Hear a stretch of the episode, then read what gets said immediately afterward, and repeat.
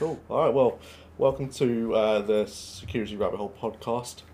This is the Friday Night Cyber Show, episode one. Uh, what we're going to be doing here is diving into the various aspects of the security realm as a whole. I'm Sunny. Uh, my co-host is Shubham, um, and today we're here with Ed Skoudis. Ed is someone that's fairly well known uh, is, is an understatement in the cybersecurity world. Um, I'm not going to go through all of the things he's done, uh, there's too many to list.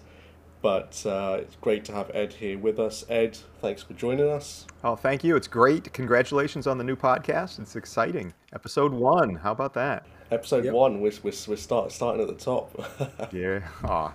Well, I'm, I'm um, really happy to be here. Thank you for your kind intro. Oh, thanks, Ed. So Absolutely. some of the stuff we're going to try and run through uh, today, some of the topics. Uh, we're looking at artificial intelligence in cybersecurity, mixed between the offensive and the defensive side. Uh, we're looking at an industry outlook, uh, InfoSec as a whole, along with the, the, the, future of pen testing. And then Ed, with you, we want to run through some of like your some of your best pen test moments, some of your highlights, I guess is a better way of putting it. Uh, and then finish up with an update from CounterHack, and uh, maybe if you're up for it, a little bit about this year's KringleCon. See what Santa's got planned when we get down to get down to the end of the year. Absolutely, I'd love that. I've got some Excellent. stuff to share directly from Santa Claus himself. Honestly, KringleCon every year is just amazing. Um, so if we kick off with artificial intelligence, um, what's your what's your take on AI? I so, we see we see it branded quite a bit uh, yeah. in, in the, the, some monitoring and defensive capabilities. But what's your exposure and experience been with artificial intelligence? Sure. We, at uh, DerbyCon about five years ago, we had a keynote panel, and there were a whole bunch of people on the panel. It was me, obviously Dave Kennedy, um, uh, Kevin Johnson was there, Chris Nickerson, and they posed this question to us, uh, same question. That was five years ago. And there was quite a debate about whether it was a major game changer or an incremental tool we could add.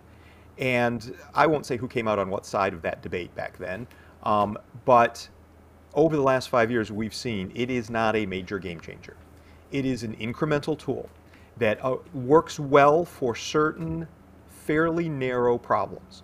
Um, it might be that 15 or 20 years down the road, it could be a big game changer, but it is not a huge deal right now. The kind of problems that it works well for are when we have large data sets, and I mean very large data sets, millions or multiple millions of entries, and you need to look for patterns in that. I mean, I'm talking specifically about neural network based machine learning algorithms, because that's the most widely used so called AI at this point. There may right. be other breakthroughs with other forms of AI, but that's what we got right now. Um, it is help, it's very helpful in uh, the malware analysis and endpoint security protection but it hasn't supplanted completely signature-based detection, I mean traditional signatures, nor has it supplanted behavior-based protection, which is still, I mean, holding the whole thing together. Um, but but it, it has helped. It is a component now of malware detection. Um, from an offensive perspective, there are some already narrow problems that it can help uh, with the offense. For example, the formulation of password guesses for password cracking right? Take a neural network, train it up into how tens of millions or even more users formulate their passwords, and then ask it to start creating potential passwords that humans would create. There's a really neat thing about that. Um, so, so there's some tools out there that you, you can uh, train up and such uh, with, with password lists from previous hacks, right? So you train it up. So you're essentially training a machine in how humans formulate their passwords so that the machine can create new potential passwords for cracking, you know, using in a cracking yeah. algorithm that might be closer. So what the machine is generating might be passwords that are closer to what a human would choose than what a human could actually guess that another human might do. I, I think it's crazy ironic that that yeah, yeah, yeah happening. Yeah, yeah. Yeah, that is that, that is pretty uh, pretty mind blowing. yeah. So so narrow problem sets, useful tool, game changer. Not, not at this point. Um, okay. you know, and, and, then there's sort of ancillary uses. I've seen this in some of the range products and such out there. You know, you're you're working your way through uh, some sort of red on blue battle or something, and you can ask your Siri-like companion, "Hey, what's on port number 443?" As if you didn't know, right? And and it'll tell you. I, I don't consider that actually the offensive or cybersecurity use of AI. That's just sure. you know a smart assistant or intelligent um, things. I was talking with a um, a friend this morning though, and he was talking about the creation of an AI chatbot with the perspective of training people. So again, that's not directly in cybersecurity, but it's training people in cybersecurity. So you know, if it's almost like your artificially intelligent coach. Um, right. So you know, rather than assigning a human trainer or coach, which is a great thing, but sometimes that human trainer's not up at 3 a.m., right? So you can start typing stuff into a chatbot, and chatbots have come a long way over the years, largely driven by customer support. Yeah. Um, so, so th- there's lots of different uses of this, but when it comes to pure play cybersecurity, um, narrow problem sets, useful tool, not a game changer at this point. So when you when you talk about the uh, chatbots, wasn't when you whenever you're inputting something for the AI for yeah. it to learn, doesn't that pose kind of like a disaster uh, situation where, like for example, Tay was one of them from Microsoft um, back in the time, and um, it was people to talk to. That's what it meant for, and then people started putting racist stuff into it. Yeah, it, it and it started like, learning that. It turned vehemently racist within an hour, right? It, yeah, it was so yeah. sad and so disgusting. And it's again, you you teach a machine to think like humans, and next thing you know, they're disgusting and horrible. and that's, yeah, that's the first thing that's going to happen. So yeah. in, yeah, into that, uh, it gets very hard, don't you think, that um, whenever you're training um, a machine to understand malware, or you're training a machine to understand um, an algorithm to understand certain types of detection. Um, yeah. How easy can it be to fool that machine in a sense that you put bits and pieces of a broken malware and then train it to understand that these bits and pieces are perfectly fine. And then once it already understands that all these commands are perfectly fine, the script's broken down is fine, let's just ship them through. That's and right. then the entire malware goes through the entire AI and it doesn't get detected. Do you think You're, that's a possibility too?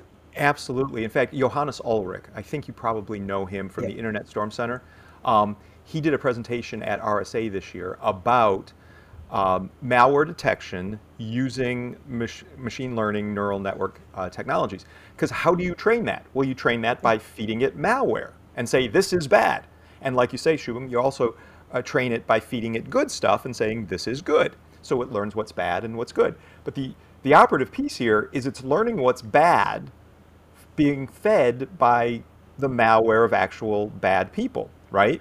right. So if those bad people want to, you know, game the system, what they can do is they can provide certain kinds of bad stuff to you so that your system is optimized to detect certain kinds of bad stuff, and then they use other bad stuff that your system can't mm. see. And that's why I don't think we're going to see, uh, you know, signature-based or behavior-based um, anti-malware solutions go away because the, the, the whole ML-based um, detection can be uh, cheated, uh, can be uh, fooled, um, yeah. but it's, it's another tool in the arsenal. Absolutely. Maybe it yeah, can be clubbed with other ones too. That's right. And, and mm. I mean, that is what we need. It's belt and suspenders, really. If you depend on one type of detection mechanism, you're going to get owned. So multiple yeah. different types are the way to go. Absolutely. Yeah, absolutely. Absolutely. It's just, it's just funny the number of times you see AI just go horribly wrong. Yeah. And the stories, the stories you hear about things, like you said, the yeah, chatbots being turned into racist uh, racist elements. It's just it's too easy to to make it into a bad thing. Um, and the thing that gets me, and I, I, say this in some of my classes, is um, if you look at the vendor stuff that's coming out, you know, different vendors, I won't name specific sure. ones, but most sure. of them, they, they say, oh, we have AI in this. You know, well, how do you yeah. do that? Oh, it's, it's machine learning, you see? And it's, it's like it's magical dust that they sprinkle on their product and see it's now it's magical because it's it's got that yeah. AI in there. You yeah. know what the A stands for? Artificial, and the I, intelligence. Yeah. And then, then there's this old saying, you know, natural stupidity trumps AI every time. so, yeah, I mean, na- natural stupidity in pen testing, especially when you're up against large corporations, you kind of come to rely on it, don't you? Because Yes, that's you right. know it's the the easiest way to undo tens of hundreds of thousands of pounds and dollars of defensive um, layers of security are just easily undone because something like uh, USB ports are locked down. Yeah. So you just trick someone into plugging in a USB stick because it's because you know that's not something that's being addressed. And that's why I think human uh, innovators, both offense and defense, are not going to go away. Um, you know, we as humans, let's just say pen testing, we can come up with clever new ways that mimic what clever new attackers will do in ways that machines just cannot do. Um, even with the best AI we currently have or will have for the foreseeable future. Um, you know, just a hunch. We'll have our hunches, and you try it, and wow, I can't believe that thing just worked. You know, Yeah. um, machines don't really have that. They can extrapolate from large data sets of things that have already happened, but that innovative thing, uh, that spark that humans have, is something very special. Uh, that said, though, you know, talking about the future of pen testing, the future of cybersecurity, I know that's one of our topics. I don't want to jump the gun, but I do think, you know, human intuition uh, undergirded by automation. Um, and by automation, I don't mean AI or ML. I mean No. just either brute force or you know trying uh, a variety of different angles to get at something. That automation is increasingly important uh, to be effective as a pen tester. Uh, am, am I saying you have to learn how to code to be a pen tester? No, but maybe you should. You will be better and more effective if you do. And it doesn't have to be, you know, writing machine language or anything like that. But Yeah. hey, you know, picking up, uh, dive into Python or, or you know, maybe a PowerShell book, it will not hurt you as a pen tester. In fact, it'll help you a lot. Absolutely. Yeah, I mean that that's like you said, it's definitely not going to do any harm knowing a handful of different common uh, or frequently used uh, scripting or programming languages, right? Yep. Yep. Especially when it comes to the exploitation side, being able to pick up a public exploit and fix it. Yep. The only way you're going to fix it is if you can understand what you're reading, and the only way you're going to do that is if you learn how to, uh, at the very least, learn the basics of uh, a given language, C++, Python, or whatever it is that it's written Right. in. Um, but now, just carrying on with with that. Um, with pen testing, you've obviously been in the pen testing area for, for, for a while now. Um, Sure. So how how much has pen testing changed since since you started, um, and then sort of where you've where you've spent time doing countless pen tests? Yeah. How how much has the has, has the pen testing game changed? It's changed a whole lot. Uh, it's become much more professionalized. I mean, back in the day, you know, I've been doing pen testing for over 25 years now, which is crazy to even think about. you know, back in the day, you had your servers, you had your clients, there was a bunch of stuff exposed on the internet. Um, you know, just crazy stuff uh, exposed on the internet. You know, file sharing. Um, you know, very weak uh, early web servers like early IIS was a disaster. Um, you know, stuff like that. Um, and honestly, it used to be easier then, but it was a lot of manual stuff. We didn't have great tools. I remember when I first started pen testing. Oh, this is going to date me. Um, we had a tool that we were using inside the phone company. That's where I started, and it was called Pingware. Pingware. And I hope you're sitting down because the number of vulnerabilities this thing could could test for is overwhelming. This was before Satan came out. Remember the Satan tool years ago? Yeah. So Pingware could test for seven vulnerabilities. seven. And then when Satan first came out, I think it was 120 or so vulnerabilities, and everybody said this isn't fair.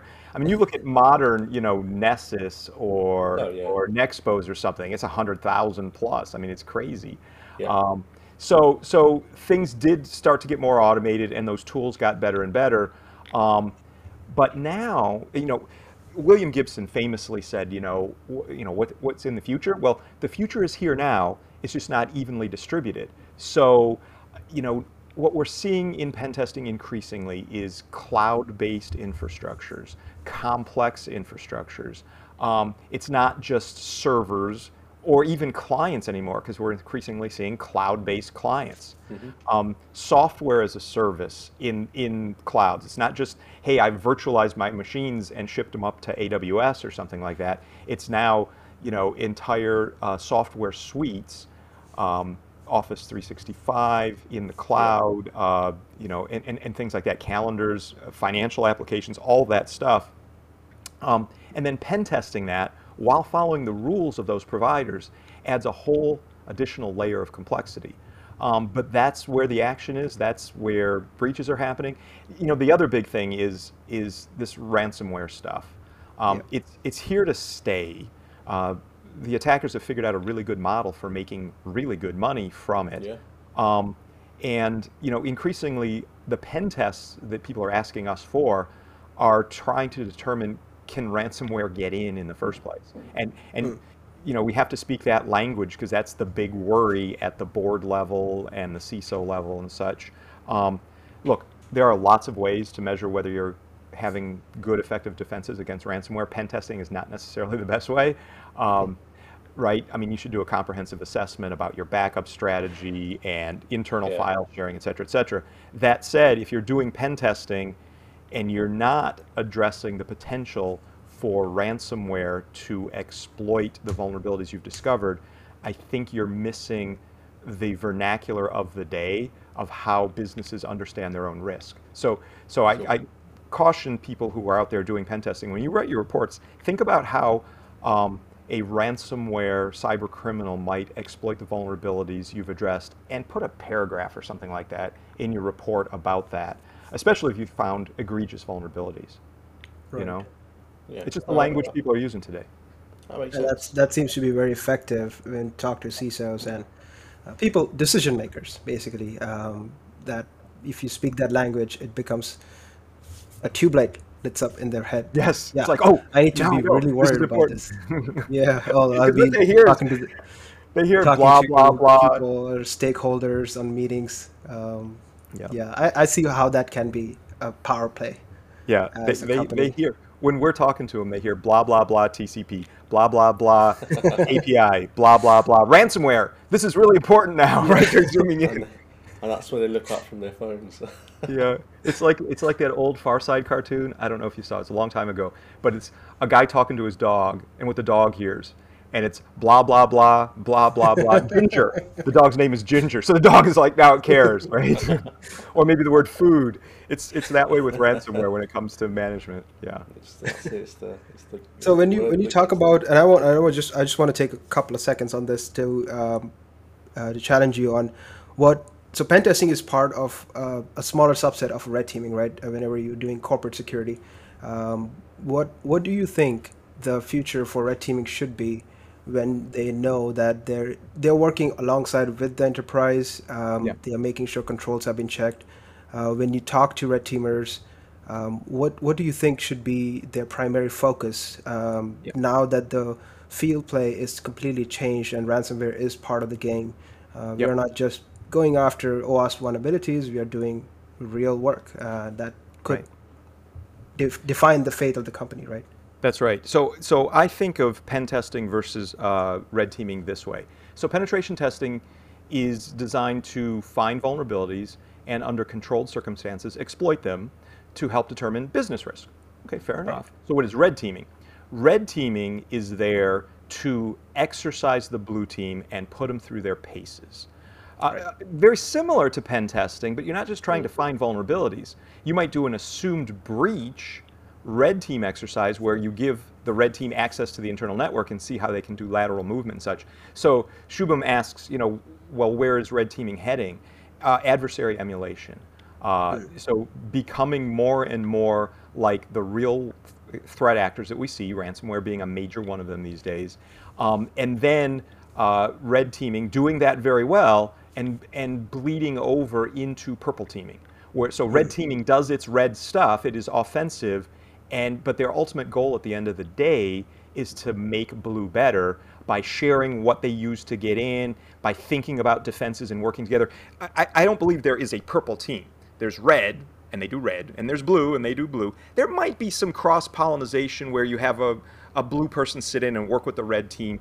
But but when I think of purple teaming, what I think is let red be red, let blue be blue, but then we meet up afterwards so that each side can tell them their craft and how they applied it so that and then brainstorm to help make the other side better red making blue better blue making red even more lethal so that we kind of raise everybody's capabilities Sure. So like an after action review. Uh, aar after- super yeah, important yeah. Yep if you're not doing that after a red team exercise you're not gaining the maximum benefit you can from it in fact you're probably gaining the minimal benefit that you can you got a nice Yeah. report hey that's good but where's my aar right Yeah.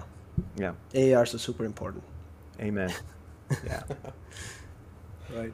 And I just wanted to touch base on you've been like you said that you've been um, in pen testing longer than uh, most of the listeners are born in the world. So, so sad so Yes. not not make, trying to make sure that making you feel I bad about your it. premise. I, ex- I don't like your premise, but I accept it.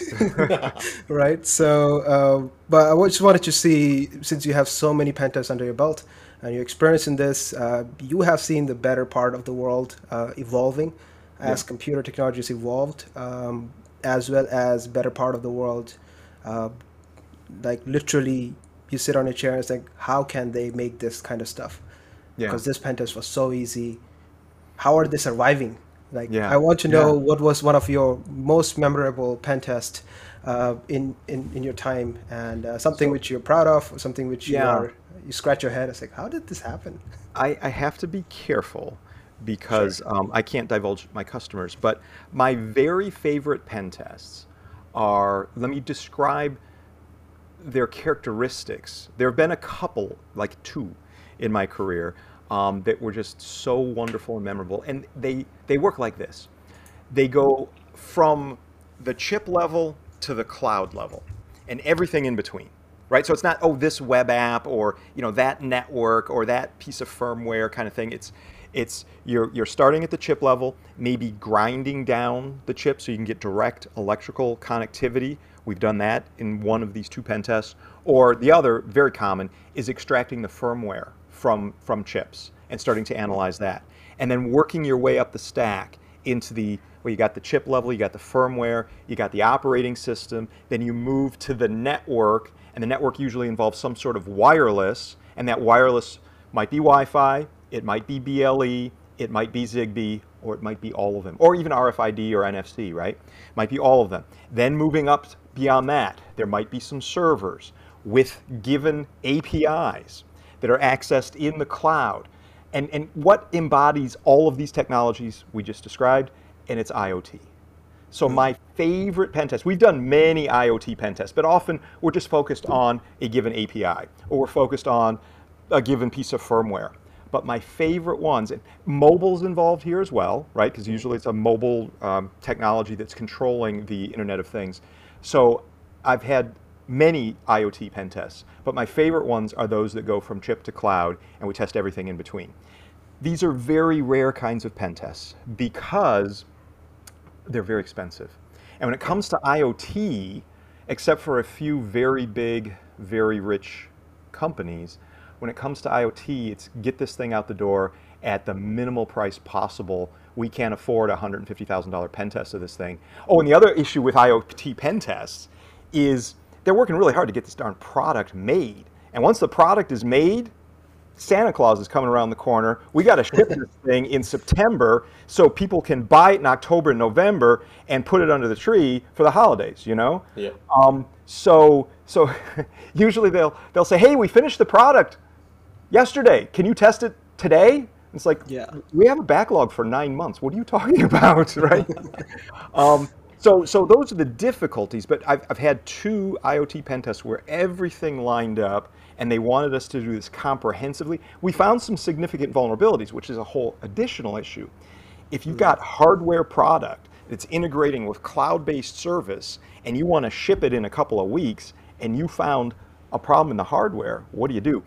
And in one of these tests that we did, this is what made it my favorite. Um, we found it was in an IoT device. It was a massive flaw in association with how it did cryptography. Now, it, these devices have very little memory and very little CPU power. So you can't do fancy, fancy crypto on these things. They have very little storage, in fact, because that drives up price like crazy. So my team found a fundamental flaw in an IoT product, just like foundational flaw. Uh, our customer paid us to do this because they had heard this flaw uh, permeated all such devices in their industry. And they wanted to see if their device, they had competitors too, but they wanted to see if their device had this flaw. So we worked hard and we found the flaw and we ripped the product apart. Nice. Great. So, so what do you do next? Yeah. Well, you got to make a recommendation on how to secure it. so it was me and Josh Wright and Tim Medin and a couple other folks from my team were sitting there trying to figure out a way how do we solve this given the restrictions and constraints on RAM and power consumption and CPU. And the solution has to involve cryptography, right? Yeah.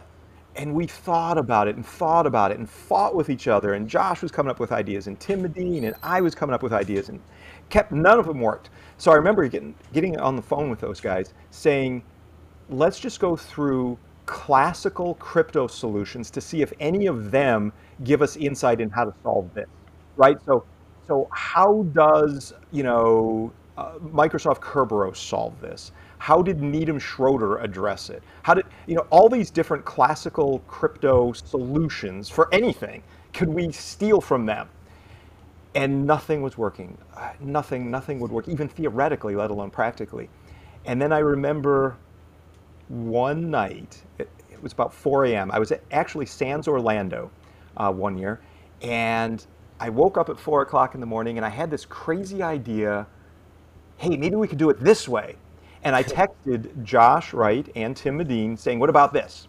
And around 6.30 a.m., I got a text back from Tim Medin saying, no, that won't work because of this, this, and this. And I responded back around 6.45 saying, well, actually, we could tweak it a little bit like this, this, and this, and it might work. Around 7 a.m., maybe 7.05, Josh Wright texted back saying, that actually might work. And uh, then we met each other for breakfast around 8 a.m. and we went through and started scribbling down on paper and such, and, and we solved it. We solved the problem. Uh, we told our customer the solution for the problem. They implemented it and pushed it into their product. And the coolest thing about this pen test was within about six months, all of their competitors copied them. So all of all of that kind of product uh, solved this problem by by using the solution that we had posed to our first customer. So that's I, so I love that pen test because of its breadth of different technologies, Yeah. but we had a really intellectually interesting and hard problem that that when we were able to solve it, it benefited not only that customer, but through everyone else copying them, um, it, it actually benefited the whole industry. And that was lovely. It made me so happy and so proud of my team. Um, I'm sorry to brag No, like that, no, but, it's okay. but it's just, you know, so that's for me what makes for a really good pen test. Lots of different technical stuff to tear apart, uh, finding a big problem, um, and then coming up with an innovative solution to the big problem that helps make the world a safer place. I mean, th- there's nothing better than that. Yeah, I mean, as far as impact goes, that's like one of your biggest impacts, right? And Yeah. Your solution stretches further than just the client that you're working with. Yeah, Um, yeah. E- Even if it is so- copying, right? So- but hey, can't control. Look, their competitors are buying their product, saying, "What the heck is this thing doing? How? Why did they do it that way?" And they're like, "Oh, now we see why they're doing it that way." yeah. I you, I you change the world for the good. Um, you change the industry for good um, by inventing a new technique. So that helps uh, definitely in the long run. Um, so I, I guess that during these kind of pen test works, uh, you discover some new techniques, and most of the time it's during one of these activities that a new technology is born, a new Yeah. type of protection is born in the Yeah. world. so many people out there, you know, friends of ours, mutual friends in the industry, you know, they'll do a given pen test, come up with some new idea, and create a tool and release it, and it drives forward the whole industry again and again and again. You know, people like Robin Wood, he's constantly coming up with new ideas and building tools, and even short of building tools, building labs for people for free just to learn the techniques that he's, Yeah. he's applying. He's a great guy and does fantastic work from your side of the pond.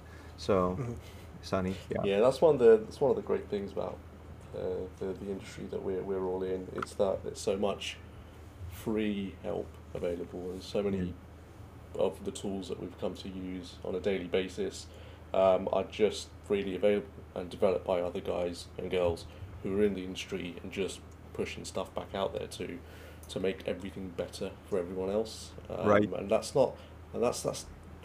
I think that sometimes we can take that for granted because it's not, it's not like that in, in other industries.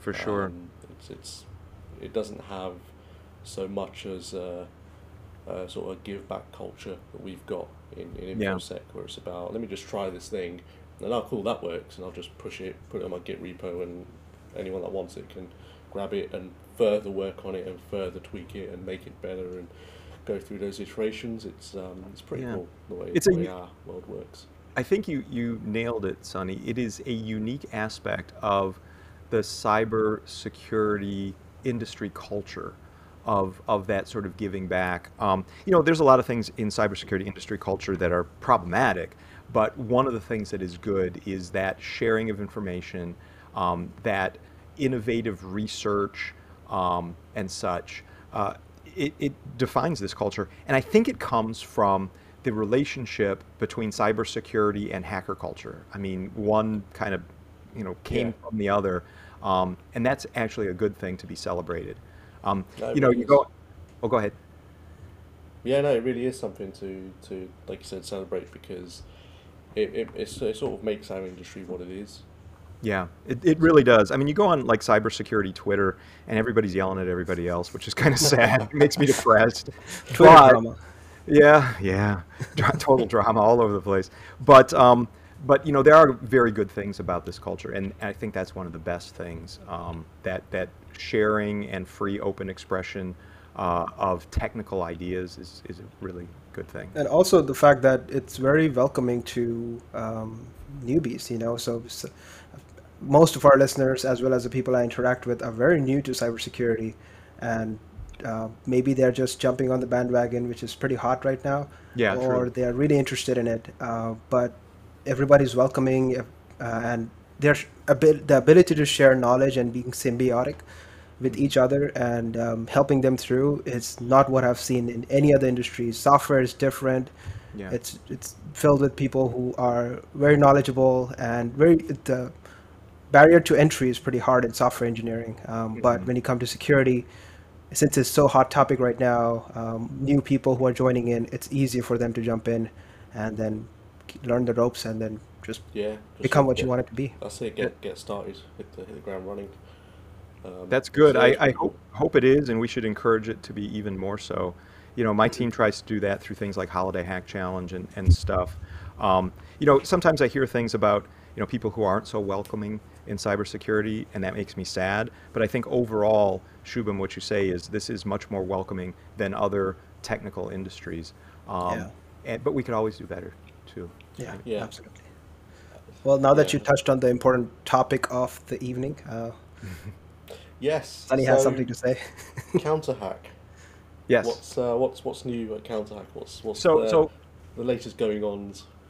Yeah. So CounterHack, for those people that don't know, uh, is my company uh, where I work with Josh Wright and Ron Bowes and, and Chris Elgee. I can't name them all, but a whole bunch of other really great practitioners. And about half of what we do is we build cyber ranges for SANS. Things like NetWars, which was one of our commercial cyber ranges, um, but also Holiday Hack Challenge, which is a free cyber range that we build uh, for SANS and Santa Claus every year. That's half our business. The other half of our business is doing penetration testing and cybersecurity consulting, and we do that uh, directly for customers. Um, and, and we're picking up new customers and growing, um, just doing great innovative work. I'm so proud of that team. But on the um, on the SANS side of the business, you know, Holiday Hack, uh, we're hard at work on Holiday Hack 2021. Um, and uh, we've been doing Holiday Hack, I think, for 18 years now. Uh, for those that aren't familiar with it, uh, you should check it out. It's there for you right now. You can play last year or the year before or the year before. Um, go to holidayhackchallenge.com. It's entirely free. It is SANS' gift and our gift to the cybersecurity community. Um, it consists of a virtual world that you can hop around in. You get a little avatar and you hop around and you can talk to other characters. It consists of the, the highest quality cybersecurity challenges that my team can make. I mean, it's not like we put our lesser stuff in Holiday Hack and give it away for free. We put our best stuff in Holiday Hack and give it away for free. um, so, and it's all levels of difficulty from from newbies, as Shubham said, right? Um, you know, little kids play this. Kids as young as seven or eight or nine years old, and it goes all the way up to like the grand guru professionals of cybersecurity. I mean, last year you had to contend with Jack Frost in our hardest challenge uh, as Jack Frost exploited uh, hash collisions and uh, bad pseudorandom number generators to undermine blockchain. So it was a blockchain attack, and it was hard. It was, but there's also easy stuff, right? I mean, really easy, simple guess passwords and, and games, um, and everything in between. One of the things that we really try to do in Holiday Hack every year is to incorporate a physical security challenge in it. You know, like how do you do a physical security challenge in a virtual world? Well, two years ago, we worked with uh, Deviant, uh, who is a physical security professional, and uh, came up with a challenge where there's a lock on a door, and you have to unlock it. And there's a sort of a janitor that runs around. He's, he's Krampus. And Krampus has hanging at his belt his keychain. And if you zoom in, you can see the key and how it's key bitting. It's called bitting, how it's carved, essentially.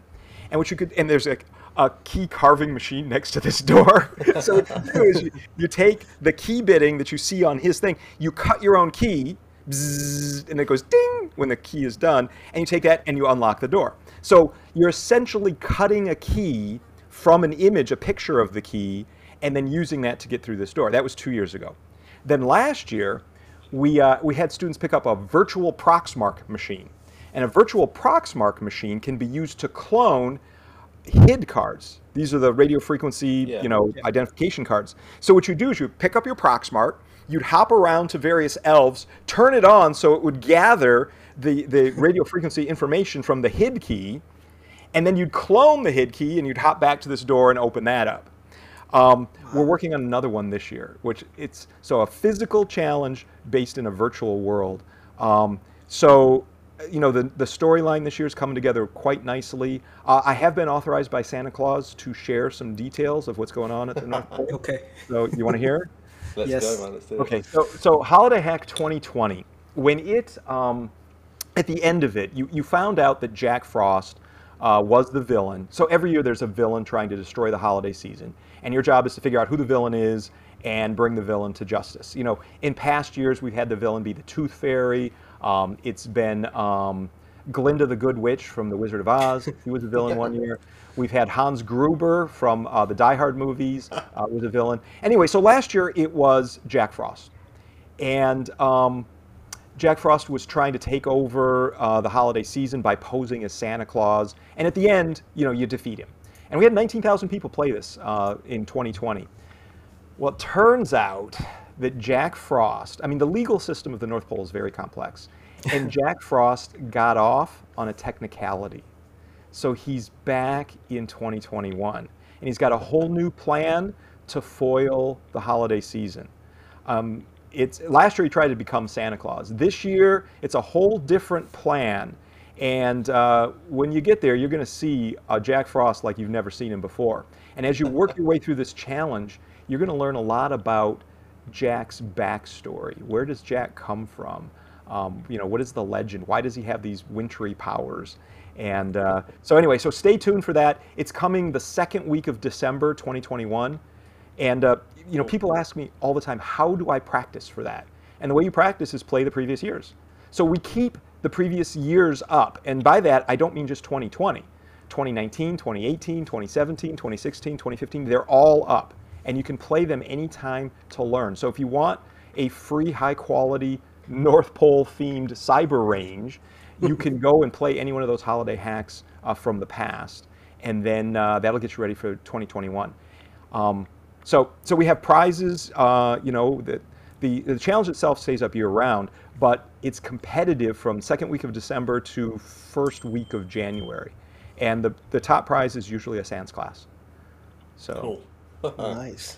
So that's what's coming up. Um, we're super excited. Here it is. It's just a, a, few months away. I mean, it seems like summer now, but my team yeah. is starting to sweat because this thing is coming at us like a freight train, you know? I'm super excited for the physical pen test challenge. Yeah. Um, I've done um, KringleCon over the years. Uh, I usually wait until a little bit later because the traffic load on the website sometimes doesn't allow you to do it. We Because get so many people doing it. Nineteen know, so- last year. That's, Nineteen thousand. yeah, Right. incredible. Uh, I just waited out, and after Christmas, I have good amount of PTO which I collect, so I just Oh, test it out during that time, and it has never disappointed uh, me. I always love it, and the challenges are super fun. Thank Well, you so thank much for giving that to the community. Oh, Shubham, that means uh, so much to me. Um, thank you. That's really, really cool. Absolutely. It's, it, yeah, it's it's awesome. It's awesome. Um, cool. Well, that's uh, that's sort of the half hour slot that we had set up. So Yeah. I just want to take a moment to, to thank you, Ed, for agreeing to come on and do this. It's it's been incredible. Well, thank you. It's been Uh, fun. I really enjoyed your questions. Great conversation. Thank you. Yeah, your your input uh, as always is hugely valued and respected. So. Uh, thank you. yeah, thanks for, for agreeing to do this. Um, and we'll, we'll wrap it up there. So Yep. we'll, uh, we'll let you know once we push this out and it goes live. Um, yeah, And you're most all. active on Twitter, right? I'm most active on Twitter. Um, things are very busy, but I do post when I have something interesting to say. I think. I, I hope. Um, and I wish you the best with this podcast. I mean, I hope this is the first of hundreds. So, Yeah. good. And we started out strong with Oh, having you here. Well, you guys, at the top. you guys did a great job. You did a great job. Thank fine. you. Thank you so Um, much. We'll post uh, the, the link to your social media, so your, your Twitter accounts, and the links to CounterHack and KringleCon in the description of the podcast, so everyone can go find it, get set up, and get ready for this year's KringleCon as well. Sure. Um, and uh, yeah, see see how we see how we get on. Awesome. Thank you.